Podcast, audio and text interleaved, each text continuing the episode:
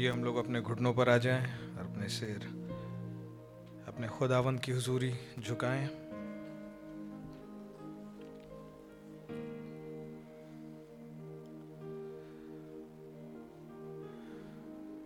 प्यारे खुदा, प्रभु यीशु मसीह,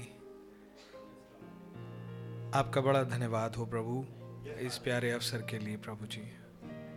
आपने हमें एक और बार आपके पास आपके वचन के चौगिर्द इकट्ठा होने का मौका दिया प्रभु। आपका बहुत ज़्यादा धन्यवाद देते हैं प्रभु। आपने ही बीते दिनों हमें संभाल के रखा, भला चंगा बनाए रखा।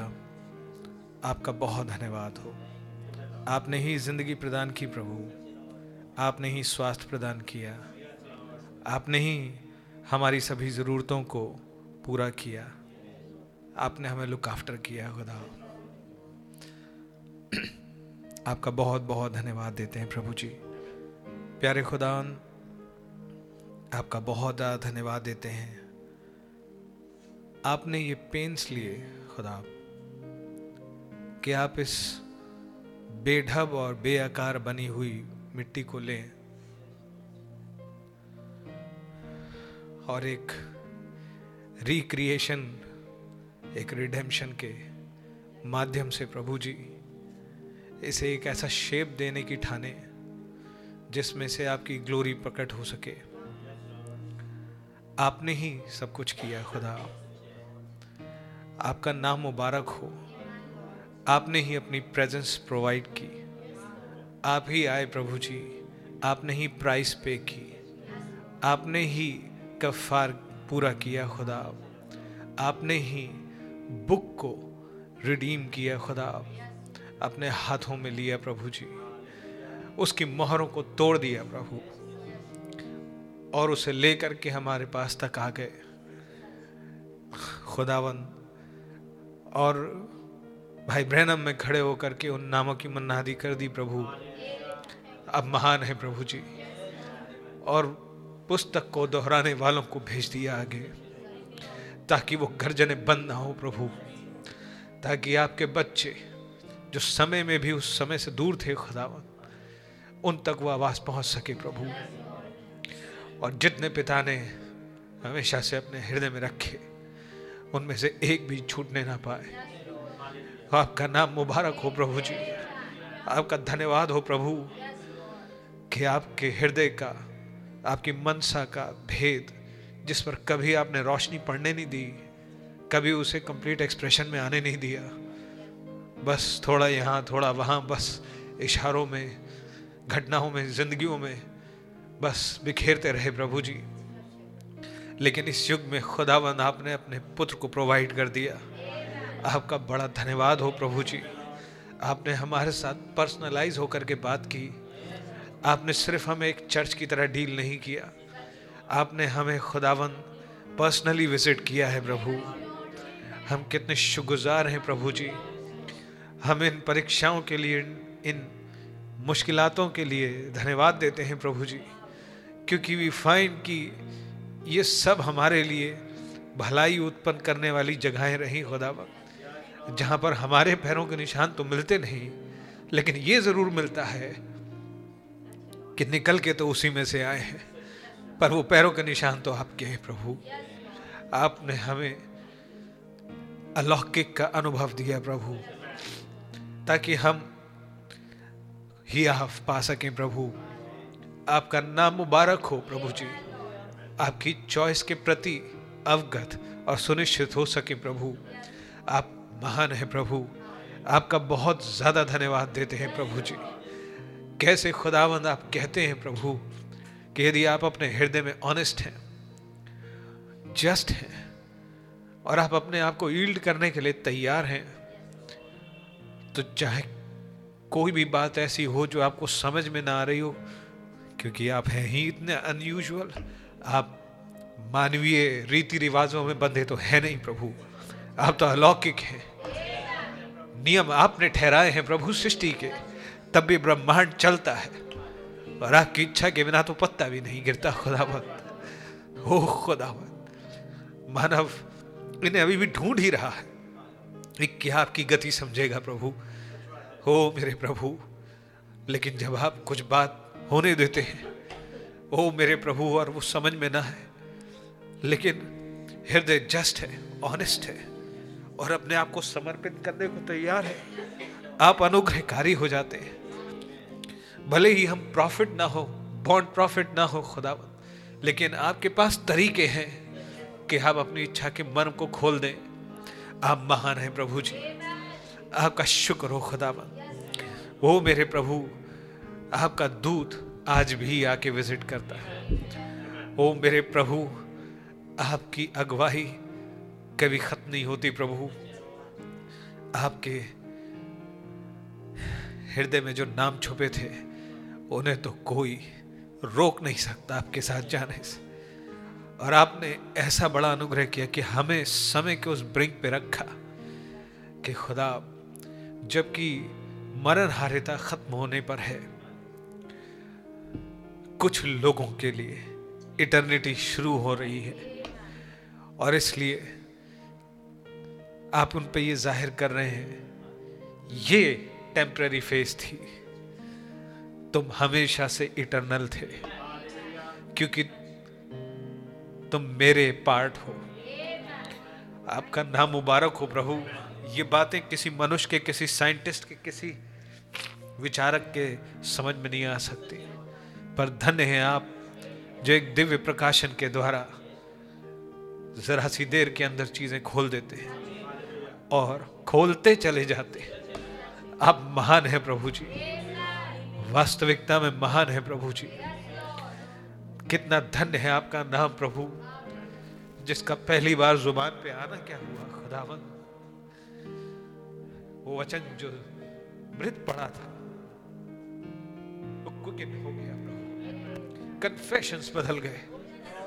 आप कितने कितने प्रिसाइस हैं प्रभु जी। अद्भुत हैं प्रभु। युक्ति करने वाले।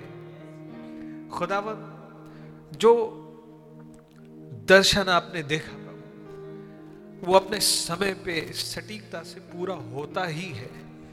और कैसे उसके पार्ट जो होते हैं, आप उन्हें इकट्ठा कर लेते हैं।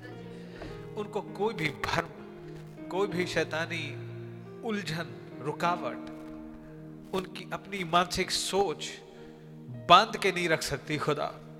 कोई डिनोमिनेशनल सोच या जो इंसानी सोच की लिमिटेशंस हैं, वो उसको बाँध के नहीं रख सकती। आप उसे निकाल लाते हैं। आप महान है प्रभु जी। ओ लॉर्ड प्रभु जी, ये रिवाइवल भी बड़ा अलौकिक है, अनयूजुअल है।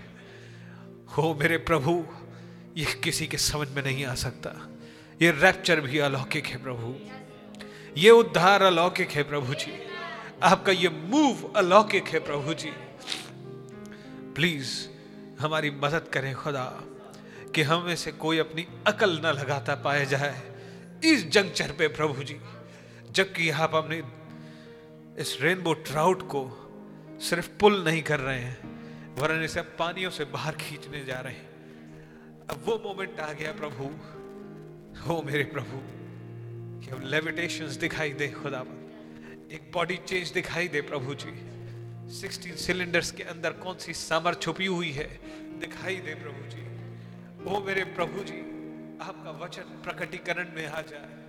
ओ लॉर्ड, इस युग के लिए जो आपने अपना वचन दिया है, एक वायदे स्वरूप प्रभु जी, उसे पूरा करने के लिए, उस अभिषेक को जो आपने ही ठहराया है, उड़ेल दीजिए, ताकि जिन घंटियों को खुदावन आपने परिस्थितियों में और समयों में ढाला है प्रभु जी, और जो सब्सटेंसेस उनमें जोड़े हैं प्रभु, इनमें से आपके ठहराए हुए समय पे वोटिंग निकल सके जिसकी टोन आपको पसंद आ सके प्रभु, और आपका पर्पस पूरा हो सके। प्लीज़ अब आप ही आइए खुदा, और प्रभु जी टेक चाह संभालिए। इस पुलपिट का, हमारे हृदयों का, इस माहौल का, इस म्यूज़िक का, हर चीज़ का खुदावन सिर्फ़ आपकी इच्छा पूरी हो, सिर्फ़ आपकी ही महिमा मंडन हो प्रभु जी। सिर्फ़ आपका ही नाम ऊँचा उठाया जाए खुदावन आप ही सर्वशक्तिमान, महाराजा धीराज सर्वोच्च है प्रभु जी। आपसे ऊँचा कोई नहीं है। ओ मेरे प्रभु, आप सृष्टि करता है खुदावन आपके एक फूक से ब्रह्मांड बन गया प्रभु जी। ओ मेरे खुदा ये हेड्रॉन कोलाइडर कभी उस भेद को नहीं ढूंढ सकता। लेकिन आपने उसे डाल दिया छोटे से इंसान के हृदय के अंदर। आप महान है प्रभु जी। हम वेट कर रहे हैं उसका प्रभु। बड़ी ही ईगरनेस के साथ, बड़ी ही अपेक्षाओं के साथ। क्योंकि हमारे लिए ये वायदा आपने दिया है। ये ब्राइड नहीं मरेगी। तुम नहीं मरोगे। हो, ये छोटा बहतलेम भले ही यहूदा के गोत्र में बड़ा, बहुतों में समझा नहीं जाता। लेकिन एक अधिपति इसी में से निकलेगा। और एक लोकल चर्च की बात नहीं है। यह आपकी दुल्हन है प्रभु। आपका नाम मुबारक हो प्रभु जी। आपका शुक्र हो प्रभु। प्लीज़ आप ही आइए। और हमें हमारे माइंडसेट से निकाल लीजिए। आप ही हमें अपने वचन के पानी से धो डालिए प्लीज़ हमारे अंदर कोई अच्छाई नहीं प्रभु। हमारे अंदर कोई लियाकत नहीं, खुदा। आपका अनुग्रह जो आपने ज़ाहिर किया और अपने प्रेम को ज़ाहिर किया है, सिर्फ़ उसके ही हियाव से, उसी के भरोसे आते हैं प्रभु। ओ खुदावन हमारे पास कोई काम नहीं। ओ लॉर्ड प्लीज़ आप ही आइए और हमें इस हयाम से निकाल लीजिए प्रभु जी। ओ लॉर्ड जीसस, आप ही टेक चा संभालिए। हमारी गलतियों, गुनाहों को प्लीज़ आप ही माफ़ कीजिए प्रभु। दुआ करना चाहता हूँ प्रभु, सिस्टर कंचन ने अपने हस्बैंड यूसुफ के लिए प्रार्थना रखवाई है, जबकि उनको पेन है बैक में और कुछ नस की प्रॉब्लम है या जो कुछ भी है, वो आप बेहतर जानते हैं। कृपा करके उसको चंगा करें, खुदा। आपकी ही इच्छा पूरी हो। प्यारे प्रभु जी आप ही टेक चार्ज लें। आपके नाम को ही सारा आदर मिले। प्रभु जी मेरे घर में जबकि इस फ्लू लाइक सिकनेस ने आ, एंट्री करने की कोशिश की है आपने मुझे चंगा किया जुबली को चंगा किया खुदा। आप इन बच्चियों को भी बचाइए खुदा। आप ही खुदा बुलू को भी संभालिए। प्रभु जी, प्रार्थना है, जिन बच्चों के एग्ज़ाम्स चल रहे हैं, प्लीज़ कृपा करके आप इनकी नर्वसनेस को दूर कर दीजिएगा। इनको आप बुद्धि दीजिएगा, प्लीज़। आप ताकत दीजिएगा, प्रभु जी। खुदा बाप। और फजल दीजिएगा कि अपने एग्ज़ाम्स को अच्छे से कर सके और जब इनके नंबर आए तो ये कह सके ये आप हैं प्रभु। इनकी लड़ाइयों को आप लड़िएगा। आपका नाम ही मुबारक हो, खुदा। प्लीज़ हमारी मदद करें कि आपको वर्शिप कर सके। अपने आत्मा के एक फ्रेश अंशन को डेल दीजिए। आप ही का नाम मुबारक हो। प्रभु यीशु मसीह के नाम में एम खुदा के नाम की बड़ी तारीफ़ हो। आइए अपने प्रभु की वर्शिप करेंगे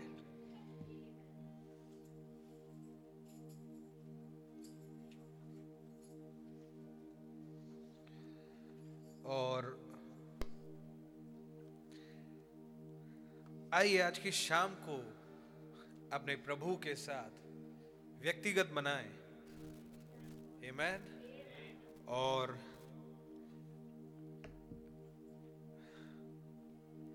let's let's sing him a love song सत्रह नंबर। आप यीशु हैं मेरे। मैं जानता ये बात। Amen. खुदा के नाम की तारीफ़ हो। और खुशी से चलूँगा निताब के साथ। वो हालेलुया। Thank you, Jesus.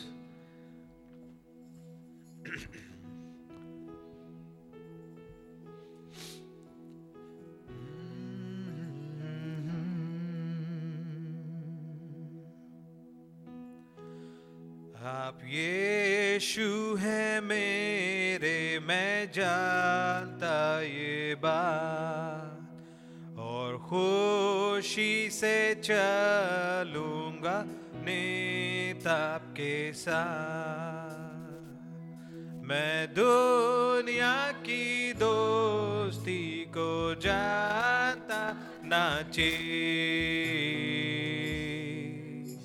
आप शाफी हैं मेरे हर दिल प्यार आपने किया सो करता मैं भी। हम सदा आप हुए और जान अपनी दी। बचाने को मुझे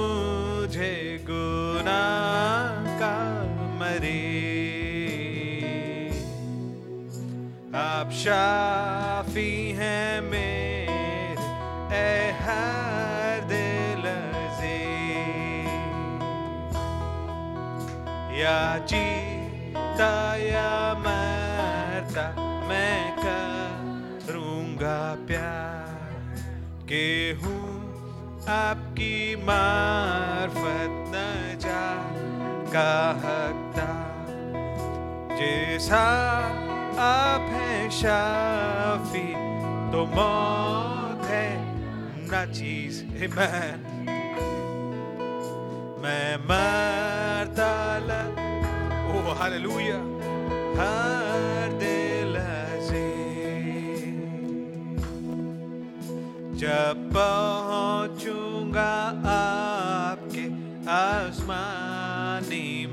मकान तब देखूँगा काम प्यार का अंजाम। वहाँ मौत मौकूफ है, ना है एक मरे हमेशा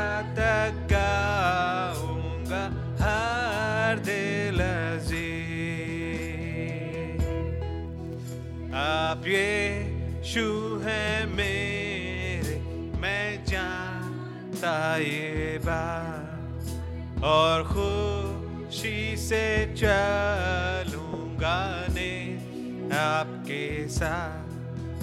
मैं दुनिया की दोस्ती को जानता ना चीज़। आप शाफी हैं मेरे हर दिल प्यार आपने किया सो करदा मैं भी। हम सदा आप हुए और जान अपनी दी। बचाने को मुझे गुनाह का मरे आप शाफी हैं मेरे ए हर दिल से या जीता या मरता मैं करूँगा प्यार के हूँ आपकी मार न जा का हकदार जे साल शाफी तो मौत है नाची मैं मरता ललकारूँगा हर दिल से जब पहुंचूँगा आपके आसमानी तब देखूँगा काम प्यार का अंजाम। वहाँ मौत, मौकूफ है, ना है एक मरे। हमेशा तक गाऊँगा हर दिल से Hallelujah. Thank you, Lord. Hallelujah. Thank you, Jesus. What a blessed promise. Hallelujah. Thank you, Jesus. Thank you, Lord. Hallelujah. खुदा के नाम की क्या ही तारीफ़ हो क्या था मैं और क्या था मेरा घराना लेकिन खुदावंद ने मुझसे प्यार किया हालेलुया थैंक यू जीसस खुदावंद ने मेरे लिए सोचा इतना सोचा इतना सोचा कि मेरे लिए पूरी उद्धार की योजना बना डाली। खुदा के नाम की तारीफ़ हो। वो कहता है, देख, मैंने तेरा चित्र अपनी हथेली पे गोद के रखा। मैं तुझे नहीं भूल सकता। खुदा के नाम की तारीफ़ हो। Hallelujah hallelujah. Tremendous paradoxical love खुदा का नाम मुबारक हो। थैंक यू जीसस आइए, जबकि हम लोग खड़े ही हैं, इसको only believe only believe all things are possible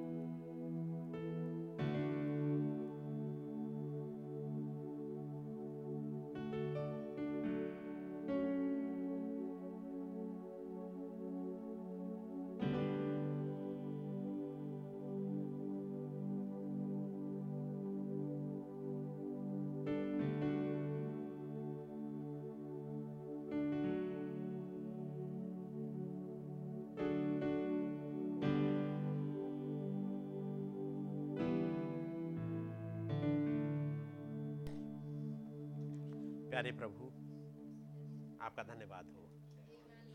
एक बार फिर से आपने मौका दिया कि आपके पास आ सके। प्रभु, सब कुछ संभव हो जाता है जब आप उतर आते हैं। प्रभु, आपका नाम ही आई एम पॉसिबल है। सब कुछ करने में सामर्थ्य इन्फानाइट अनंत खुदा, असीमित खुदा। इंसानों के विचारों तक में न चीज़ें आने वाली हैं, क्योंकि वो एक लिमिट में है। प्रभु, आपका नाम मुबारक हो। ऐसे महान खुदाबंद प्रभु, एक छोटे से एटम में इतनी एनर्जी भर देते हैं कि दुनियाएँ बन जाएँ। यदि सही तरीके से इस्तेमाल किया जाए और यदि कोई गलत इस्तेमाल करे तो दुनिया खत्म कर दे। लेकिन उसमें एनर्जी तो आपने ही भरी है प्रभु। आप चमत्कारों की हवा हैं। खुदाबंद, साइंस नहीं समझा सकता। कैसे छोटे से सीड में, चाहे वो मस्टर्ड सीड हो, चाहे बरगद का सीड हो एक छोटे से सीड में इतनी बड़ी बड़ी ब्रांचेज भर देते हैं। अनगिनत पत्ते भर देते हैं। अनगिनत फल और फूल भर देते हैं। वो इस छोटे से सीड में ही तो पाया जाता है। सब कुछ उसी में आपने रख दिया है। और कोई भी साइंटिस्ट ढूंढना चाहे, उसे ढूंढ के निकाल नहीं सकता। कोई भी केमिकल लगाए, कोई भी सूक्ष्मदर्शी से देखे, उसकी ब्रांचेस नाप के बता नहीं सकता। और वो कभी भी नहीं बता सकता जब तक आप उसे मैनिफेस्टेशन में ना ले आए।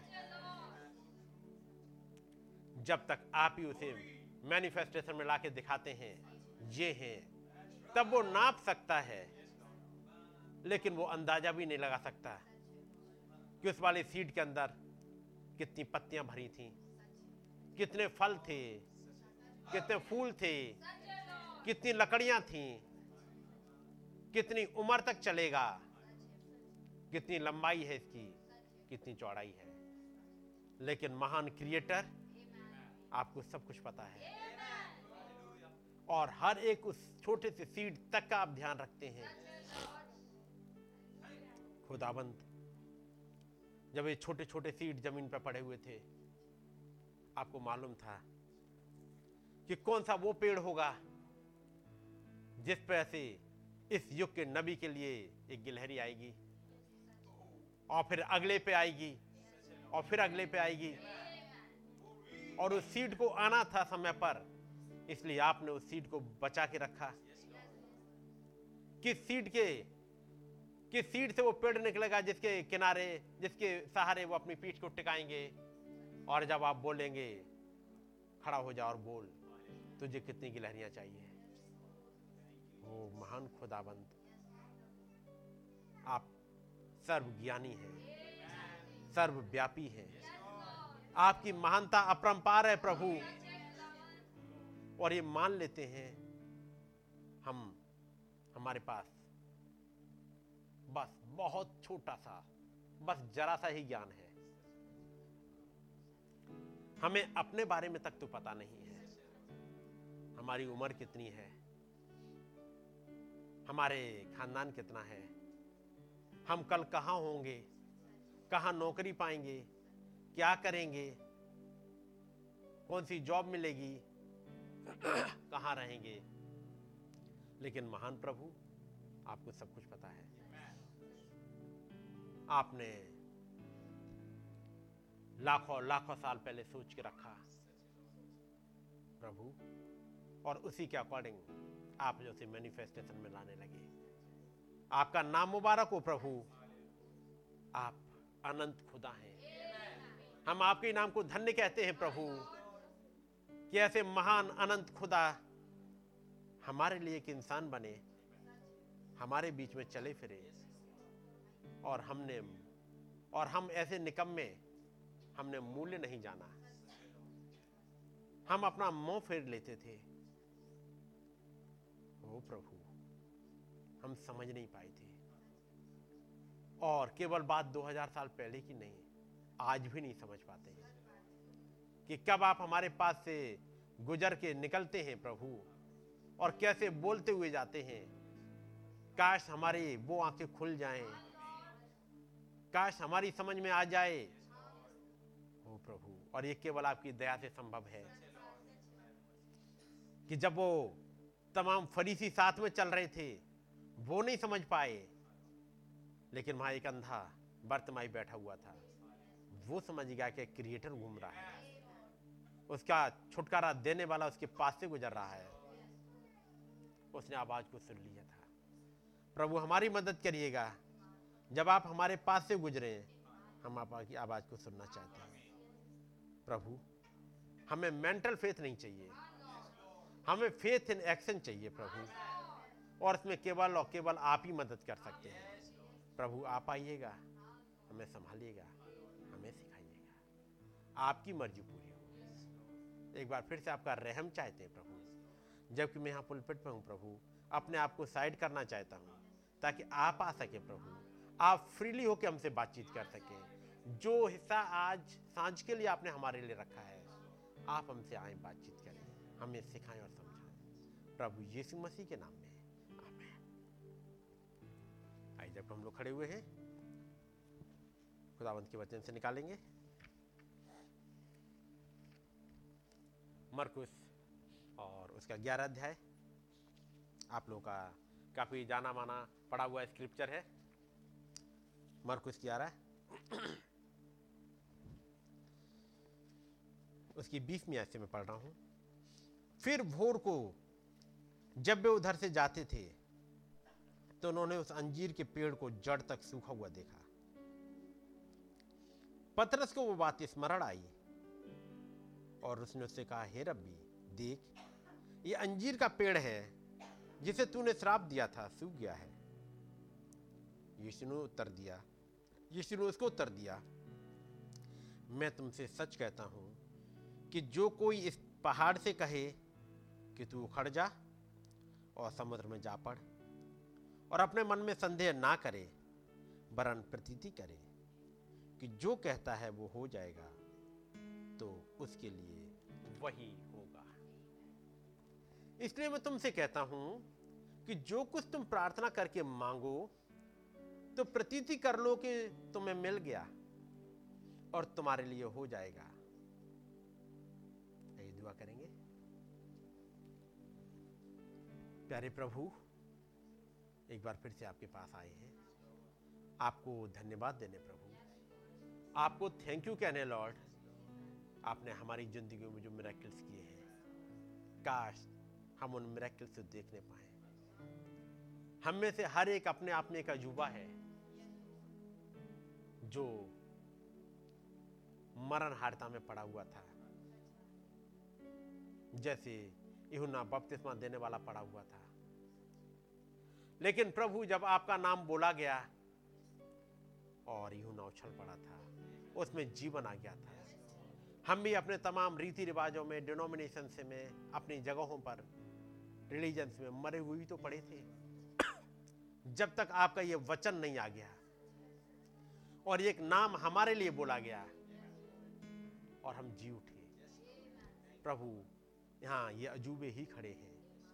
और ये अजूबे ही आपको धन्यवाद देने आए हैं कि प्रभु सारे आदर और सारी स्तुति और सारी महिमा की होगी केवल आप हैं।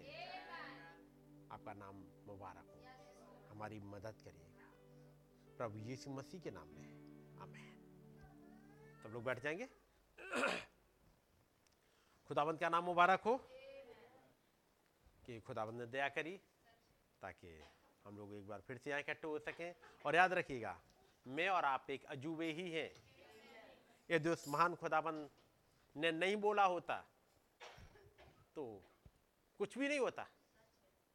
जैसे बाकी दुनिया मरती हुई चली जा रही है, मैं और आप भी चले गए होते लेकिन उस खुदाबंद ने दया करी, जो दया का धनी खुदाबंद है हमारे लिए, और वो उतर आए। अपनी बचनों को हमारे लिए बोल दिया। जैसे उसने लाजर की कबर पे जाके बोल दिया। वैसे ही हम भी अपने डिनोमिनेशंस में, अपने रीति रिवाजों में पड़े हुए थे। लेकिन खुदावंत का रहम हुआ। जो वचन का हिस्सा हमने पढ़ा है, जो पिछली बार जो मैसेज में पढ़ रहा था आपके सामने, आपको याद है? संडे के दिन? खुदा की पहचानी गई सर्वोत्तम रचना, जो आपके पास ये मैसेज है। पढ़ा पढ़ा है ना? चलिएगा। बस कुछ मिनट के लिए वहीं पर रुकेंगे और तब आगे की तरफ़ बढ़ेंगे। पैरा नंबर 51 आपके सामने पढ़ दिया था।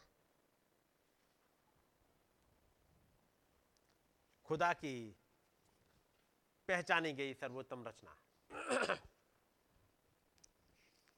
और जब नबी बात करते हैं। वो कहते हैं, जब वो फॉरेस्ट लॉन में गए, उन्होंने एक मूर्ति देखी, जो मूसा की मूर्ति ही जिसे माइकल एंजलो ने बनाया। आपने सुना है?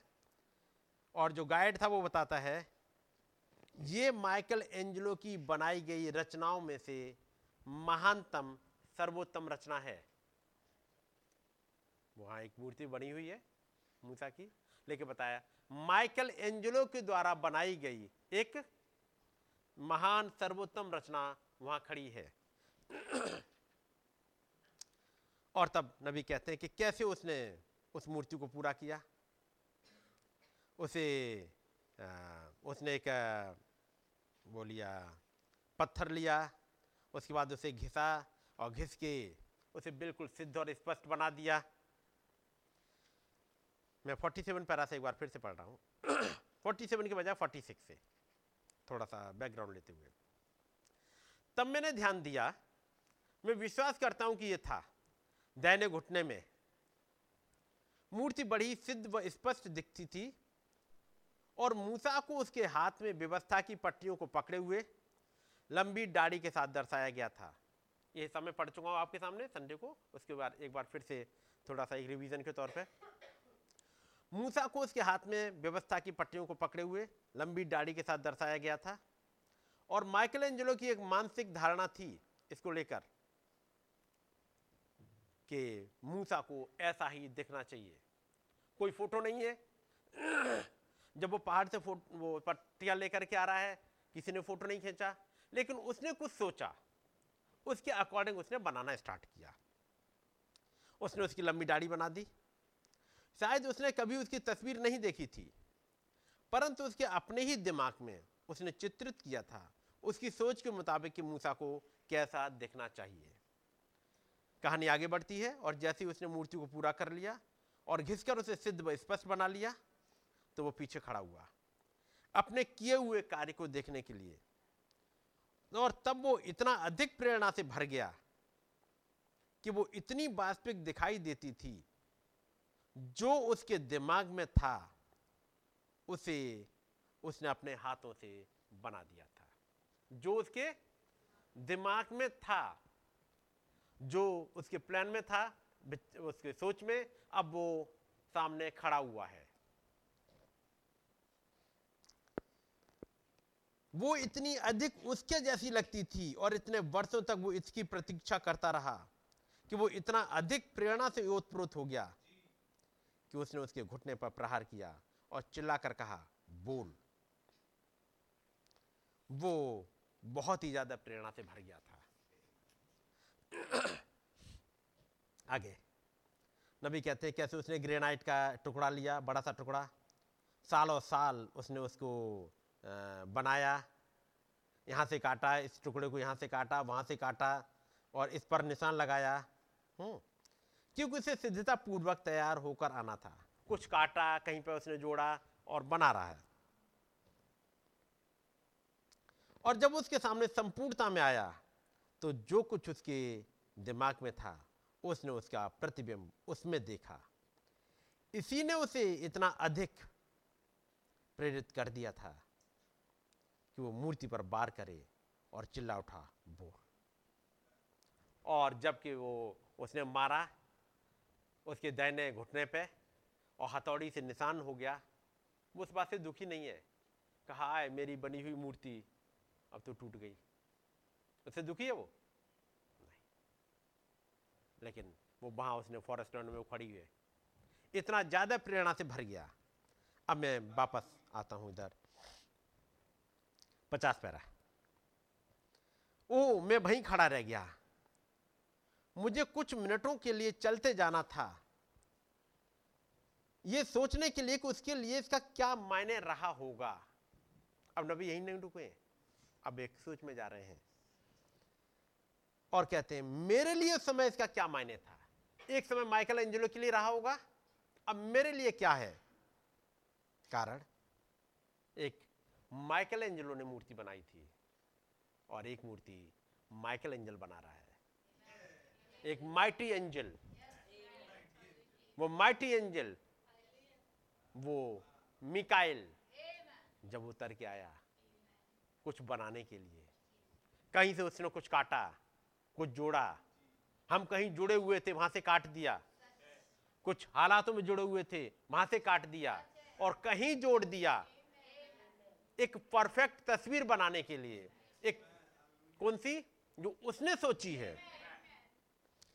आइए अपने विचारों को माइकल एंजलो से हटाकर, उस महान मूर्तिकार, सर्वशक्तिमान खुदा की ओर लगाएँ,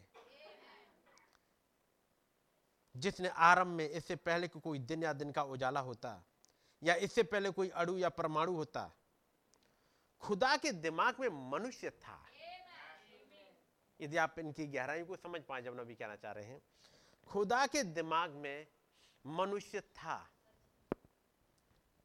कि एक मनुष्य को कैसा दिखना चाहिए। कुछ सोच थी उसके मन में कि मनुष्य कैसा दिखना चाहिए। होता है? पेरेंट्स के दिमाग में होता है, उनका बच्चा कैसा दिखना चाहिए। होता है? उसके बाद वो तोंद निकला हुआ बच्चा हो जाए थुल थुल पेरेंट्स को अच्छा लगता है? ऐसा तो मैं नहीं सोचा थी। मैं खिलाता पिलाता ज़रूर, लेकिन ऐसा नहीं सोचा कि ऐसा थुल थुल हो जाए। चल एक्सरसाइज कर। बोलते हैं, जब वो बिल्कुल दुबला पतला सीखिया पहलवान हो। सीखिया पहलवान समझ रहे होते? वो सीखिया पहलवान तो क्या कहें? खाता पीता क्यों नहीं है कुछ भी? क्या मैंने ये सोचा था? बेटा, जरा ये सामान उठाओ। हमसे नहीं उठता। मैं मैंने ऐसा तो नहीं सोचा था। ऐसे लल्लू मेरी बात समझ रहे ना? पेरेंट्स को सोच रहे होते हैं कि मेरा बेटा ऐसा होना चाहिए। कुछ है। खुदाबंद ने क्या सोचा होगा?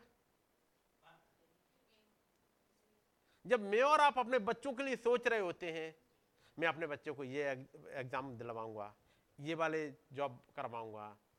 अब बच्चे ने कराई नहीं। पापा चाह रहे बच्चा डॉक्टर बने इंजीनियर बने, वो कुछ बना ही नहीं। फिर बाद में कहते हैं, बेटा, तेरे लिए बहुत कुछ सोचा था। तो क्या करूँ? तू कुछ बना ही नहीं। अब बना पा रहा लेकिन यदि वो जैसा सोचा था पापा ने, वैसा बन जाए, तब पापा को ही घमंड होगा। देखा? ये है जो मैंने सोचा था। लेकिन इंसान भले ही अपने कामों में असफल हो जाए, लेकिन उस महान खुदाबंद ने सोच लिया है तो बना लेंगे। और याद रखिए दुनिया की कोई भी ताकत रोक नहीं पाती उस खुदाबंद को। कुछ भी कैसे भी हालात से लेके जाएँ जब माइकल एंजलो तक ने बना ली जैसा उसने सोचा था कई साल लगे। साल कई लग गए टा, टाइम बहुत लगा लेकिन उसने एक दिन बना लिया और वो प्रेरणा से भर गया। तो फिर महान खुदाबंद ने क्या सोचा होगा? कौन सी रचना के लिए? केवल यीशु मसीह के लिए? उसने जब सोचा, आदम को बनाया, जैसा वो है, क्योंकि वहाँ लिखा हुआ है, जब आप इसमें पढ़ोगे, जब खुदावंद ने बनाने स्टार्ट किया, मछलियाँ बनी, चिड़ियाँ बनाई, जानवर बनाते बनाते गए, चलते गए। फिर एक दिन ना वो कहते हैं हम मनुष्य को अपनी समानता में, अपनी समानता में, अपने स्वरूप के अनुसार जैसा खुदाबंद दिखता है, जैसे खुदाबंद एक्ट करता है, जैसे खुदाबंद सोचता है, वैसे ही। तो खुदाबंद क्या सोचते होंगे आदम के लिए? सोच के देखिएगा। मैं आप बोलने के लिए नहीं, लेकिन अब बस सोचिएगा। सोचने वाले उसमें जाइएगा। यहाँ सोचिएगा। क्या सोचते होंगे आदम के लिए? कैसा होना चाहिए उसका बेटा? जैसे वो कंट्रोलर है, उसका बेटा कंट्रोलर हो। जैसे वो हवाओं पर सवारी करता है, उसका बेटा भी करे। जैसे वो हवाओं को रोक देता है, उसका बेटा भी रोक दे। जैसे वो पहाड़ों से कहता है, बढ़ो तो पहाड़ बढ़ते हैं, उसका बेटा भी करे। जब वो पेड़ों से कहे, यहाँ से उठ और वहाँ लग जा, होगा। जब वो बादलों को रोके, वो महान खुदाबंद, और बादल रुक जाते थे। जब उसने क्रिएशन करी तो चाहेगा मेरा बेटा भी करे। ये सोचा था उसने। और जब उसने आदम को बना लिया, उसके साथ फेलोशिप करी। क्योंकि मालूम है, मैंने जो बनाना था बना लिया। फिर आप पढ़ोगे मैसेज में, फिर आया एक दुश्मन। वो कार, वो था एक उसकी खुदाबंद की एक योजना आगे बढ़ाने के लिए। फिर एक सिद्धता में होते हुए एक और मनुष्य बनाया, जिसका नाम था यीशु मसीह।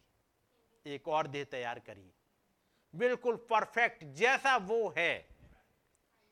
और उसको डेविल गिरा नहीं पाया। और इसके बाद अगली रचना, जो पिछली बार युना में पढ़ रहे थे। हे पिता, मेरी महिमा उस महिमा से कर, जो मेरी तेरे साथ थी। जगत की उत्पत्ति से पहले थी एक महिमा, जो पिता और पुत्र की सहभागिता थी। और ये तमाम जो बच्चे आज हैं, वो भी वहाँ कुछ थे। उसके बच्चे वहाँ थे। तो कौन सी सहभागिता, कौन सी महिमा वो आज देना चाहता है? और किस लेवल पे आपको बनाना चाह रहा है? वो महान खुदाबंद। यदि सोच पाओ कि जो खुदाबंद सोचता है हमारे लिए, क्या हम वैसा सोचते हैं? क्योंकि जब तक सोचेंगे नहीं तो बनेंगे क्या? उससे पूछो, प्रभु, आप क्या चाहते हो मेरे लिए? वो मैं करूँ। एक चीज़ भी मैं सोच रहा था। नो डाउट हमें और आपको नॉलेज काफ़ी है। बाइबल पढ़ा है? मैसेज पढ़ा है? नॉलेज है या नहीं है? नॉलेज है नो डाउट आपके पास अनुभव भी हो सकते हैं कि उस महान खुदाबंद ने आपके लिए क्या क्या किया है। ये भी अनुभव होंगे। लेकिन जिसे कहते एक बातचीत। एक बातचीत फ़र्क है। खुदा के बारे में जानना अलग बात है। खुदा को जानना अलग बात है। लेकिन जिससे एक पर्सनल बातचीत हो, जिसके लिए मैंने कई एक बार पढ़ा है वचन में से, जब नबी गए हैं, खुदाबंद, क्या आपने मुझे माफ़ कर दिया है? नाउ ही इज़ वेटिंग सुबह चले गए हैं, दोपहर तक वो बाइबल पढ़ते हैं, कभी ये दिखता है, कभी ये खुला, कभी ये खुला। लेकिन अभी इससे ये नहीं क्लियर हो गया कि बातचीत हुई है कि नहीं हुई है? साँझ होने लगी है, प्रभु, फिर कुछ बाइबल से फिर दिखा, कुछ और बातें। और तब वो कंफर्म होना चाहते हैं, प्रभु, यदि आपने मुझे माफ़ कर दिया है तो वो एक कोई एक्सपीरियंस एक दे दीजिएगा मुझे। और फिर एक अनुभव आता ये अनुभव कितने हैं कि वो महान खुदावन से बातचीत हो जाए? खुदा के बारे में बहुत कुछ जाना है। खूब मैसेज पढ़ लिए, लेकिन उस लेवल से भी आगे बढ़िएगा, ताकि उस महान खुदावन से पर्सनल बातचीत हो सके। खुदा के दिमाग में मनुष्य था। एक मनुष्य को कैसा दिखना चाहिए, ये खुदावन ने सोचा। कौन से वाले मनुष्य को? आदम को? मैं कहूँगा, आप इंडिविजुअल बैठे हो। खुदाबंद ने सोचा कि आप ब्रदर कैसे दिखने चाहिए? खुदाबंद की सोच के अकॉर्डिंग सोचा होगा? और वैसे बने नहीं अभी तो कहीं से काट और छांट चल रही होगी। क्योंकि माइटी एंजल आपको बनाएगा जैसा उसने सोचा है।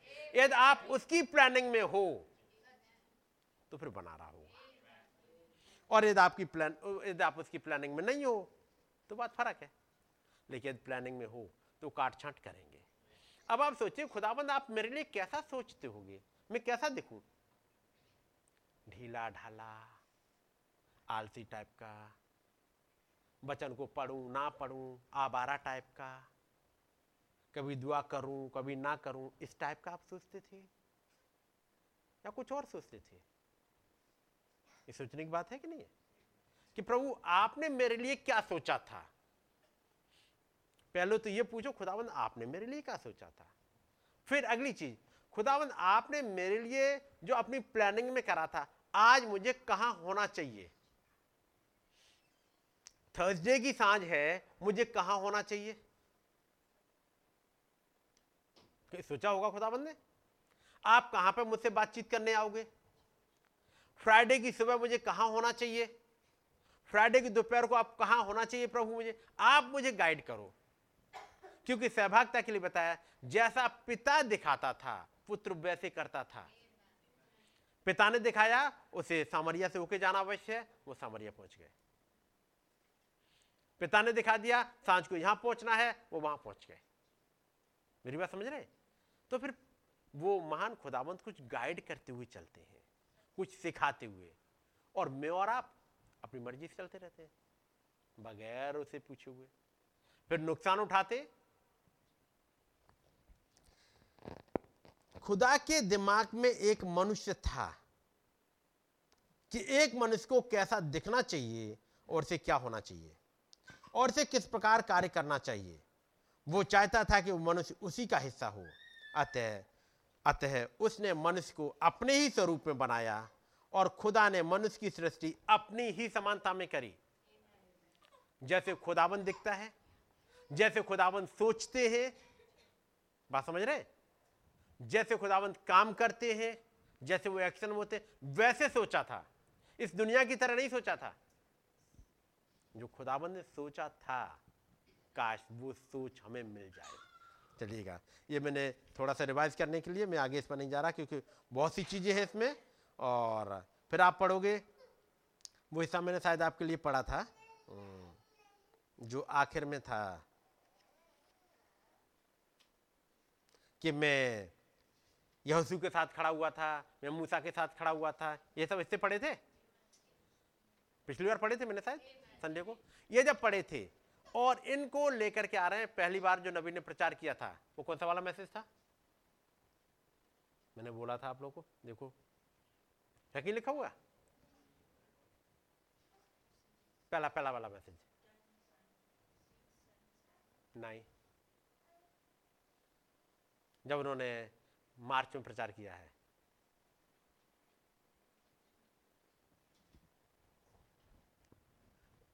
मार्च में प्रचार किया था उन्होंने। और मार्च में चूँकि कुछ घटना घटी थी, कारण क्या था?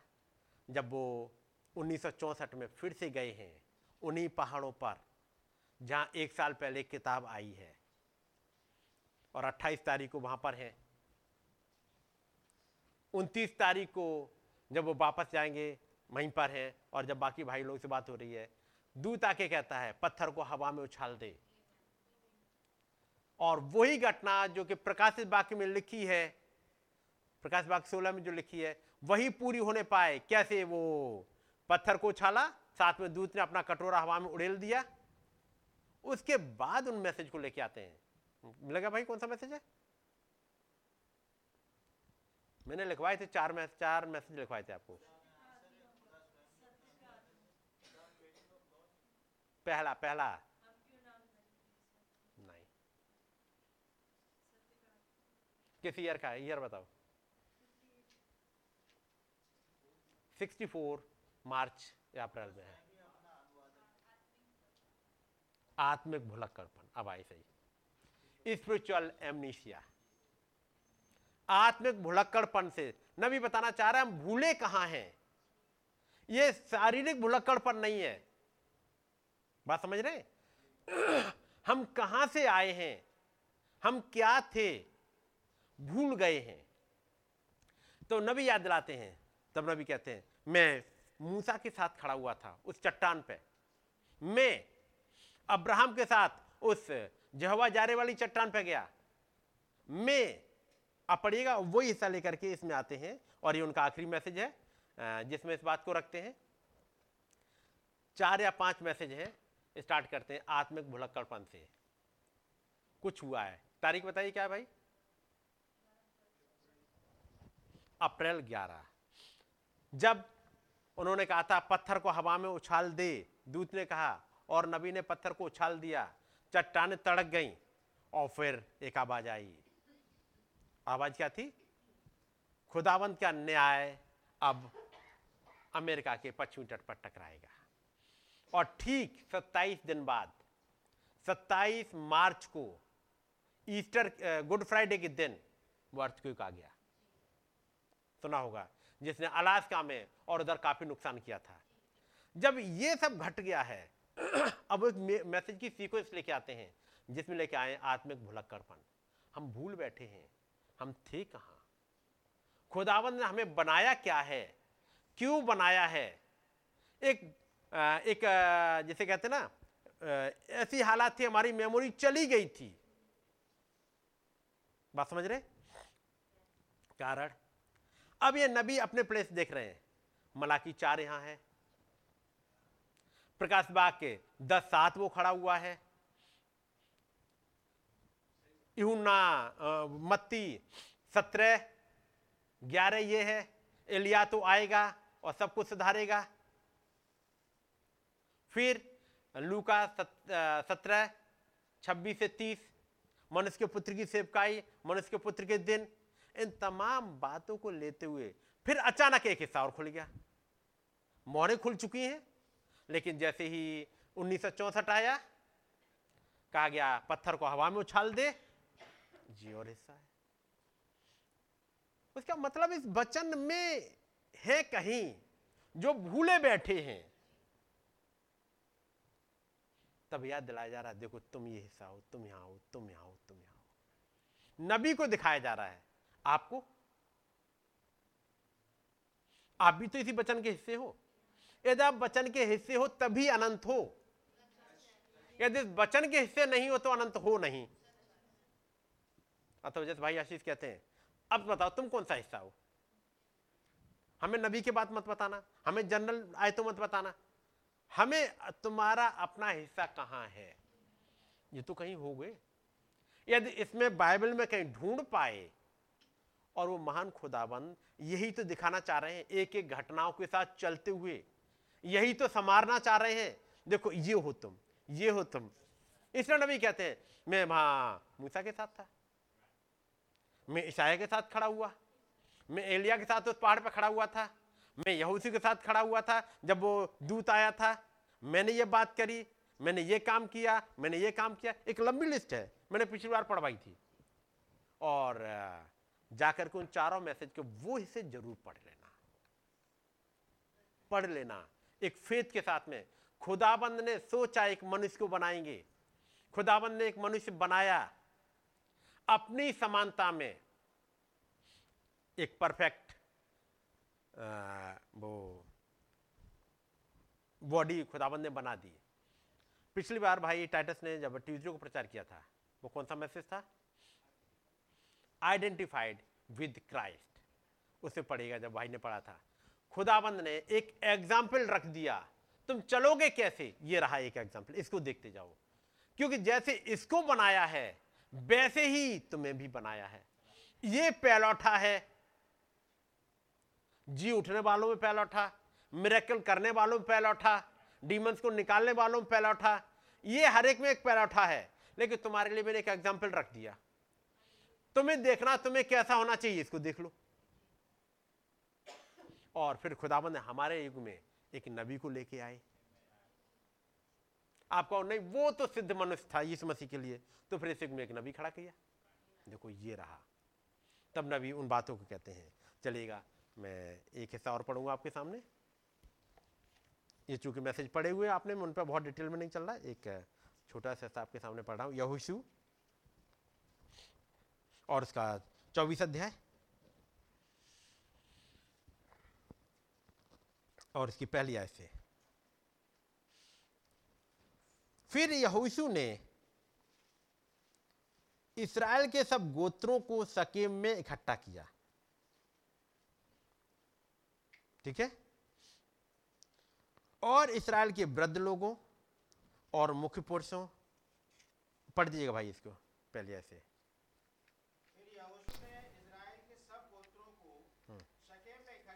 हम्म।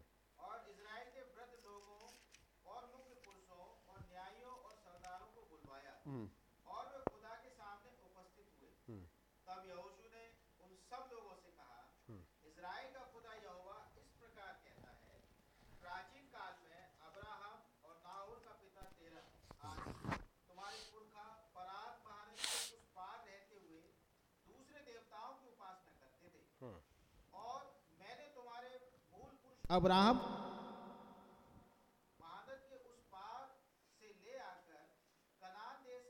उन सब स्थानों में फिराया और उसका वंश बढ़ाया और उसे इजाक को दिया। बस गॉड ब्लेस यू भाई। एक जगह है यहाँ पर। फिर यहोशू ने इसराइल के सब गोत्रों को शकेम में इकट्ठा किया। हुँ? और इसराइल के वृद्ध लोगों, मुख्य पुरुषों और और न्यायों किस किस को इकट्ठा किया? सारे एल्डर्स वृद्ध पुरुषों, जिन्होंने कुछ देखा था, जो यहोशू के साथ साथ चले हैं, जिन्होंने कुछ घटनाएँ जिन्हें याद है, कैसे खुदावंत काम करते हैं, सारे वृद्ध लोगों को, और जरा अंग्रेज़ी की आयत भी निकाल देना।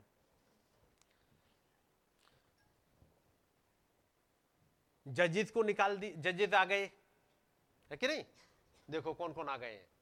And Joshua gathered all the tribes of Israel to Shechem and called for the elders of the Israel सारे पुरानी बुला लिए, जो कुछ अनुभवी थे एंड फॉर देयर हेड्स सारे मुखिया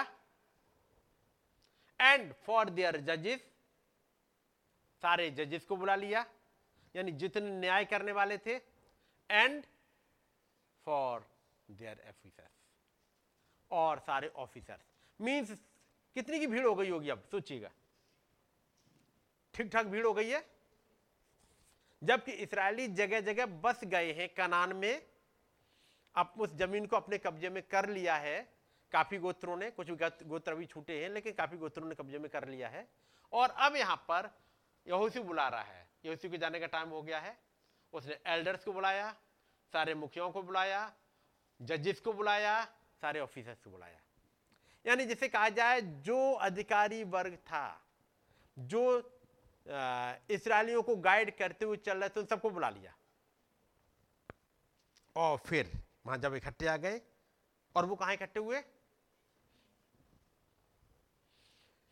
And they presented them self before God एक जगह है जहाँ सकीम सकीम में तो इकट्ठे हुए, लेकिन कहाँ आए?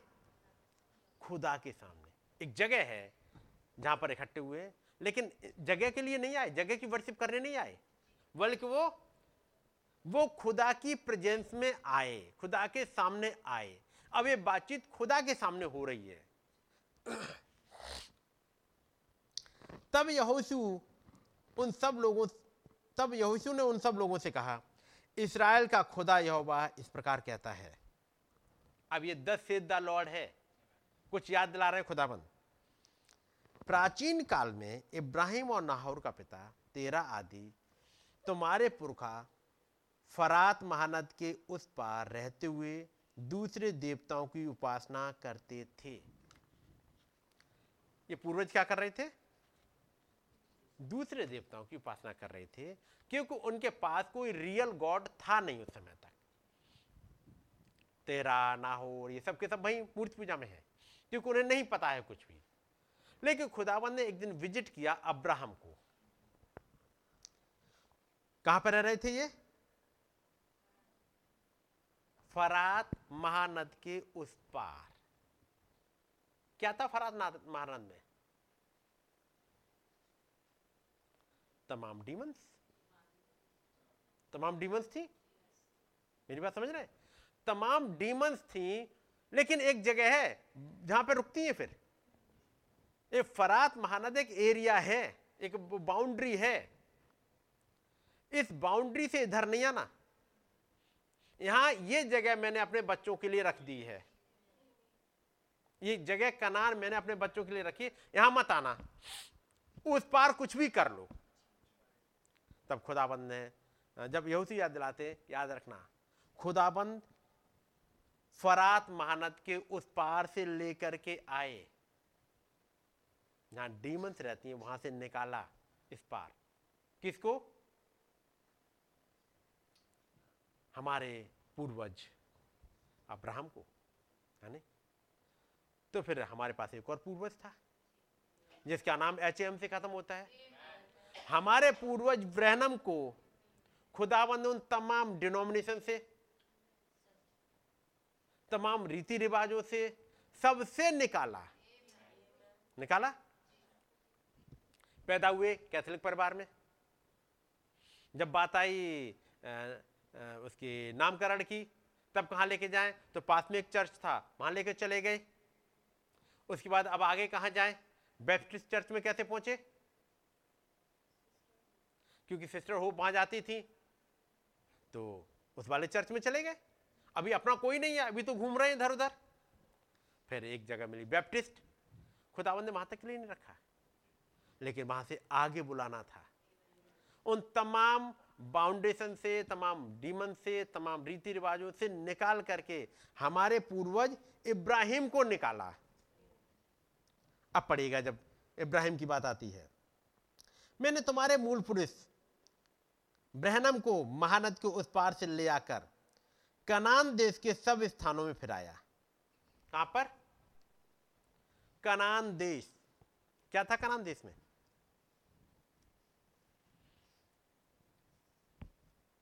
कनान देश नंबर एक जिसमें दूध और मधु की धाराएँ बहती हैं जिसमें अंगूर अनार बहुत कुछ पाए जाते हैं।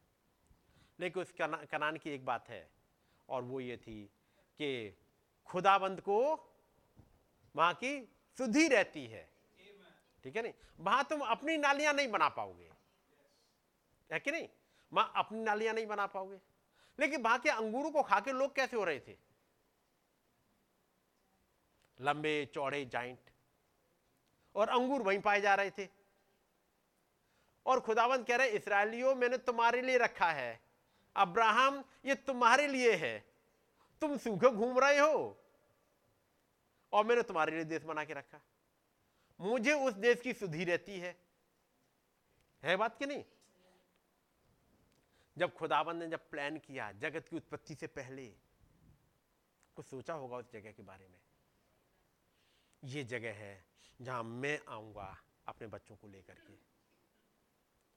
मैं अपने बेटे अब्राहम को लाऊँगा। यहाँ बैठाऊँगा, यहाँ लेके जाऊँगा, यहाँ लेके जाऊँगा। एक जगह मिलेगी, वहाँ आपको खूब मिलेगा। और ममरे के बांझ वृक्ष। ये बांझ वृक्ष अब्राहम ने लगाए थे। लेकिन उस मान खुदाबंद को पता है, एक दिन में यहाँ पर अपने बच्चे को लाके बिठाऊँगा। अपने बेटे को इब्राहिम को लाके बिठाऊँगा। इससे मुझे कुछ पेड़ खड़े करने हैं। मुझे एक मकबेला एक जगह ऐसी गुफा भी बनाऊँ जहाँ मुझे अपने बच्चों को कुछ समय के लिए सेफ्टी में रखना है। ये सब कुछ पहले से उन्होंने सोच के रखा। इसलिए मकबेला भी वहीं रखी। बात समझ रहे खुदाबंद ने वहाँ रखा, उस कनान की एरिया में, और वचन में लिखा है, खुदाबंद को उस जगह की सुधी रहती है। इसलिए वहाँ अंगूर बहुत उगेंगे। दूध और मधु की धाराएँ बहेंगी। जब बारिश का पानी आए, यहाँ उसे याद है कि मानसून कहाँ और कहाँ बरसना है। कोई एक एंजल रख दिया होगा कि जब बादल यहाँ से गुजरे, कितना पानी कहाँ गिराना है यह ध्यान रखना। अंगूरों के लिए कितना पानी चाहिए और कितना ज़्यादा कितना कम और कब, कहाँ, कब कब बरसना है। क्योंकि वचन जब कहता है, जब खुदाबंद ने कहा, मुझे उस देश की शुद्धि रहती है का मतलब जब एक माँ बाप कहें या एक मम्मी कहें, बेटा, मुझे तेरी याद रहती है हर समय। तो सुबह क्या खाएगा और दोपहर को क्या खाएगा? साँझ को क्या खाएगा? ये याद रहती होगी मम्मी को। रहती होगी? यदि सुधी रहती है अपने किसी बच्चे की तो उसका मतलब सुधी रहती है। सुबह स्कूल जाएगा तो क्या पहनेगा? टिफ़िन में क्या लेके जाएगा? टिफ़िन में लेके जाना है वो एक दिन पहले से लाना है, दो दिन पहले से खरीदना है, क्या बनाना है, कब बनना है, ये सुधी रहती है। अब एक देश है जिसकी खुदावंत को सुधी रहती है। तो जब बादल वहाँ से गुजरेंगे, उसके लिए खुदावंत ने कोई रखा होगा दूत एक? याद रखना, ये मेरा देश है। बादलों जब तुम यहाँ से गुजरो, याद रखना, ये मेरा देश है। हवा जब यहाँ से गुजरो, याद रखना, ये मेरा देश है। जैसे ना जैसे कहते मेरा घर है, याद रखना, वहाँ से गुजरो तब। ये खुदाबंद को याद रहता है, मेरा देश। यहाँ खुदाबंद लेके आए किसको? हमारे पूर्वज अब्राहम को। और फिर क्या किया? उस पार से ले आकर कनान देश के सब स्थानों में फिराया और उसका वंश बढ़ाया। सब स्थानों में फिराया। पहले कौन सी जगह पे ले आए? सबसे पहले जब वो पहुँचे कनान देश में कौन सी जगह पहुँच गए थे? हम्म? चलो उत्पत्ति में देख लो। उत्पत्ति बारह। जवाब ना मिले तो बाइबल में मिलेगा। हम्म, उत्पत्ति बारह। और उसकी पांचवी आयत से पढ़ देना भाई। इस प्रकार अपनी पत्नी सारे और भतीजे लूत को और जो धन उन्होंने इकट्ठा किया था और जो प्राणी उन्होंने हारान में प्राप्त किए थे सबको लेकर कनान देश में जाने को निकल जा- निकल चला। अब कनान देश ऐसे देश जिसकी शुद्धि खुदाबंद को रहती है वहाँ आ रहे हैं आगे।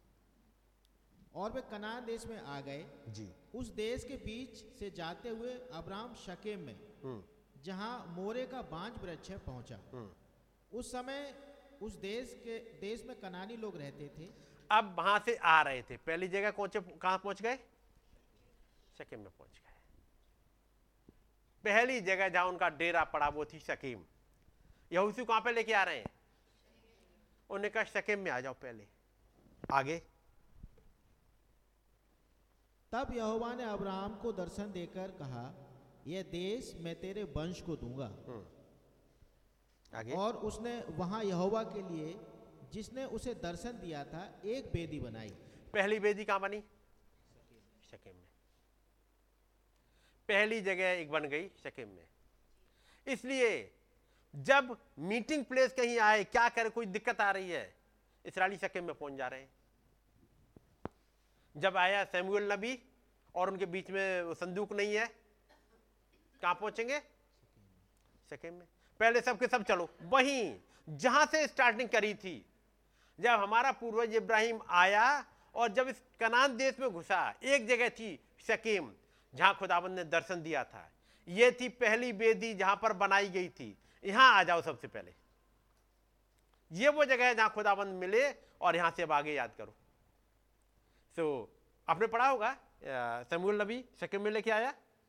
जहाँ खुदाबंद ने एक बादल लेके आए, एक कुछ गर्जने लेके आए, कुछ बारिश लेके आए। पढ़ाया आप लोगों ने या नहीं? नहीं पढ़ा है। कितनों ने पढ़ा है? कुछ नहीं पढ़ा, सबने नहीं पढ़ा है। लो, चलो, पढ़ लो। या आप घर पे जाके पढ़ लीजिएगा, टाइम निकल जाएगा, है ना? पढ़ लीजिएगा उसको। वहाँ पर जब सेमुअल बुला के लेके आता है, जब उन्होंने राजा मांग लिया है, उसके बाद ही घटना है। वो नौ में या दस में चैप्टर में मिल जाएगा। तो सेकेंड में पहुँच गए यहाँ पर। और तब वो याद दिलाते हैं, फिर से पढ़ना साथ में आयत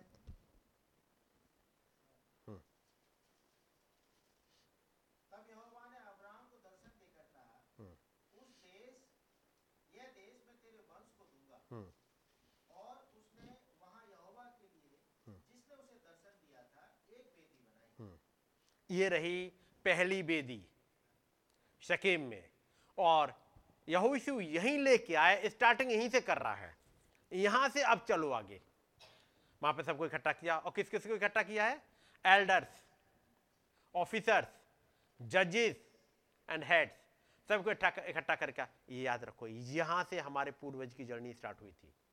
यहाँ से हम चले थे आगे। यहाँ से चलने के बाद अगली बेदी बेतल में बनेगी। फिर आगे एक एक करके लेके चले जाएँगे। अब वापस आइए यहोशू में। और इसकी तीसरी आयत से। और मैंने तुम्हारे मूल पुरुष अब्राहम को महानद के उस पार से ले आकर कनान देश के सब स्थानों में फिराया और उसका वंश बढ़ाया और उसे इसाक को दिया कहाँ कहाँ फिराया फिर इसको इब्राहिम को? शकेम में, बेतेल में, ए में। घुमाया था? और कहाँ कहाँ घुमाया? माउंट मोरिया मकपेला की गुफा। जितनी जगह थे, वहाँ पड़ेगा कौन कौन सी जगह घुमाया? एक एक करके खुदावन लेके चलते जा रहे हैं। याद रखिएगा, जितनी जगह इसराइलियों ने बाद में कब्जा करी, इन सब पे अब्राहम घूम चुका था। खुदावन ने वायदा किया था जहाँ जहाँ तेरे पैर पड़ेंगे, वो तेरी हो जाएगी। इसलिए जहाँ जहाँ पैर पड़े थे, वो जगह उनकी हो गई थी। उसका मतलब चाहे सारी जगह लिखी हो, चाहे ना लिखी हो, वहाँ पर सब जगह वो घूमा। कौन? अब्राहम। हमारा पिता, हमारा पूर्वज, ब्रहणम। कहाँ घूमा? उत्पत्ति की किताब में, निर्गमन में। कौन सी किताब छोड़ी? हमारा पूर्वज ब्रहणम हर जगह घूमते हुए गए। कह रहा who is this Melchizedek ये शालेम का राजा कौन था? ये मल्की सदेक कौन था? ये जहवा जायरे क्या है? पढ़ा होगा ना? ये पेनुअल कौन सी जगह है? ये हनोक कहाँ था? हनोक कौन से उस पर चढ़ा? कैसे घूमा? वो आदम के पास गया। हमारा पूर्वज ब्रहणम हर जगह घूमे। उत्पत्ति में उत्पत्ति पीछे, वहाँ से चलते हुए, हर जगह घूमते हुए एक एक जगह घूमते हुए, चाहे निर्गमन हो, चाहे व्यवस्था हो, चाहे वो सात पर्व हो, चाहे वो फसह का पर्व हो, चाहे झोपड़ियों का पर्व हो, चाहे वो यहूसी की घटना हो, चाहे वो माइटी एंजल, तब वो कहते हैं, याद है, जब वो माइटी एंजल आया यहूसी के सामने, मैं वहाँ खड़ा हुआ था। क्योंकि हर जगह घूमा। जब ईसाया वहाँ खड़ा, प्रचार कर रहा था, मैं उसके साथ खड़ा था। जब यूना खड़ा था और जब उसने यीशु मसीह को बपतिस्मा दिया था मैं वहाँ खड़ा था। मैं हर जगह घूमा हूँ। हर जगह चलते हुए। पढ़िएगा फिर से तीसरी आयत। हम्म। हम्म। में फिराया। मैं कहूँगा अब जैसे मैं पढ़ूं और मैंने तुम्हारे मूल पुरुष ब्रहणम को महानद के उस पार जहाँ तमाम डीमंस रहती थी, वहाँ वहाँ से निकाल लाया, तमाम डिनोमिनेशन से निकाल लाया, उनके तमाम आइडिया से निकाल के ले आया। और पहली जगह कहाँ आए थे? शकीम। वहाँ एक बेदी बनाई, यहाँ आओ, पश्चाताप करो, वो पुराना देश छूट गया, वो डीमंस पीछे रह गई। प्रेर तो दो अड़तीस पे आ जाओ पहले। और वो क्या थी? तुम में से हर एक अपने गुनाहों की माफ़ी के लिए यीशु मसीह के नाम में बपतिस्मा ले। जब वो होली घोष्ट आया, पहली जगह यहाँ लेके आया। यहाँ ये चीज़ ठीक करो, बपतिस्मा पहले ठीक कर लो, उसके बाद सारी चीज़ें एक एक करके आगे बढ़ो। अब उस जगह पर ना आओ, बाकी जगह पर घूमते रहो, कुछ नहीं मिलेगा। क्योंकि पहली वेदी तो वहीं बनी है। पहला दर्शन उस जगह मिला है, जहाँ खुदाबंद उस दर्शन में कुछ दिखाएँगे, और फिर आप उस हमारे पूर्वज ब्रहणम के साथ में अब आप चलते चलिए एक एक करके। अब ढूंढिएगा बाइबल की कौन सी जगह थी जहाँ वो नहीं गए? कौन सा चैप्टर? कौन सी किताब? वो हर जगह चलते हुए गए, क्योंकि एक दूत था जिसने सब जगह घुमाया। तीसरी आयत, मैंने तुम्हारे मूल पुरुष इब्राहिम को महानद को उस पार से ले आकर कनान देश के सब स्थानों में फिराया। कौन से देश में? कनान देश जिसकी खुदावंत को सुधी रहती है। तो खुदावंत को उस इस उत्पत्ति की किताब की सुधी रहती है। निर्गमन की सुधी है। तभी तो उन्होंने लिखवाया, पर्व क्या होंगे? मैंने इसराइलियों को कैसे निकाला? कैसे वहाँ पे बिलाम आ गया था? क्या खुदावंत की याद थी? कि देखो, बिलाम आया और कैसे गिनती की किताब में उनको बेवकूफ़ बना रहा है। कैसे इसराइली मूर्ति पूजा में फंस गए, जब पहाड़ से मूसा किताब लेकर के आ रहा था? कैसे मैंने मूसा को पहाड़ पर बुलाया, उस बादल में लेके गया, आके खंबे में लेके गया? कैसे मैंने अपने हाथ से लिख करके किताब दी? खुदावंद ने इस युग में भी अपने हाथ से लिखी। है कि नहीं? इस युग में खुदाबंद ने अपने हाथ से किताब लिख के दी। वो किताब पढ़ी आपने? हुँ? हम्म? इस युग में जो लिखी दी खुदाबंद ने। अपने हाथ से लिखे दी कौन थी? हुँ? हम्म?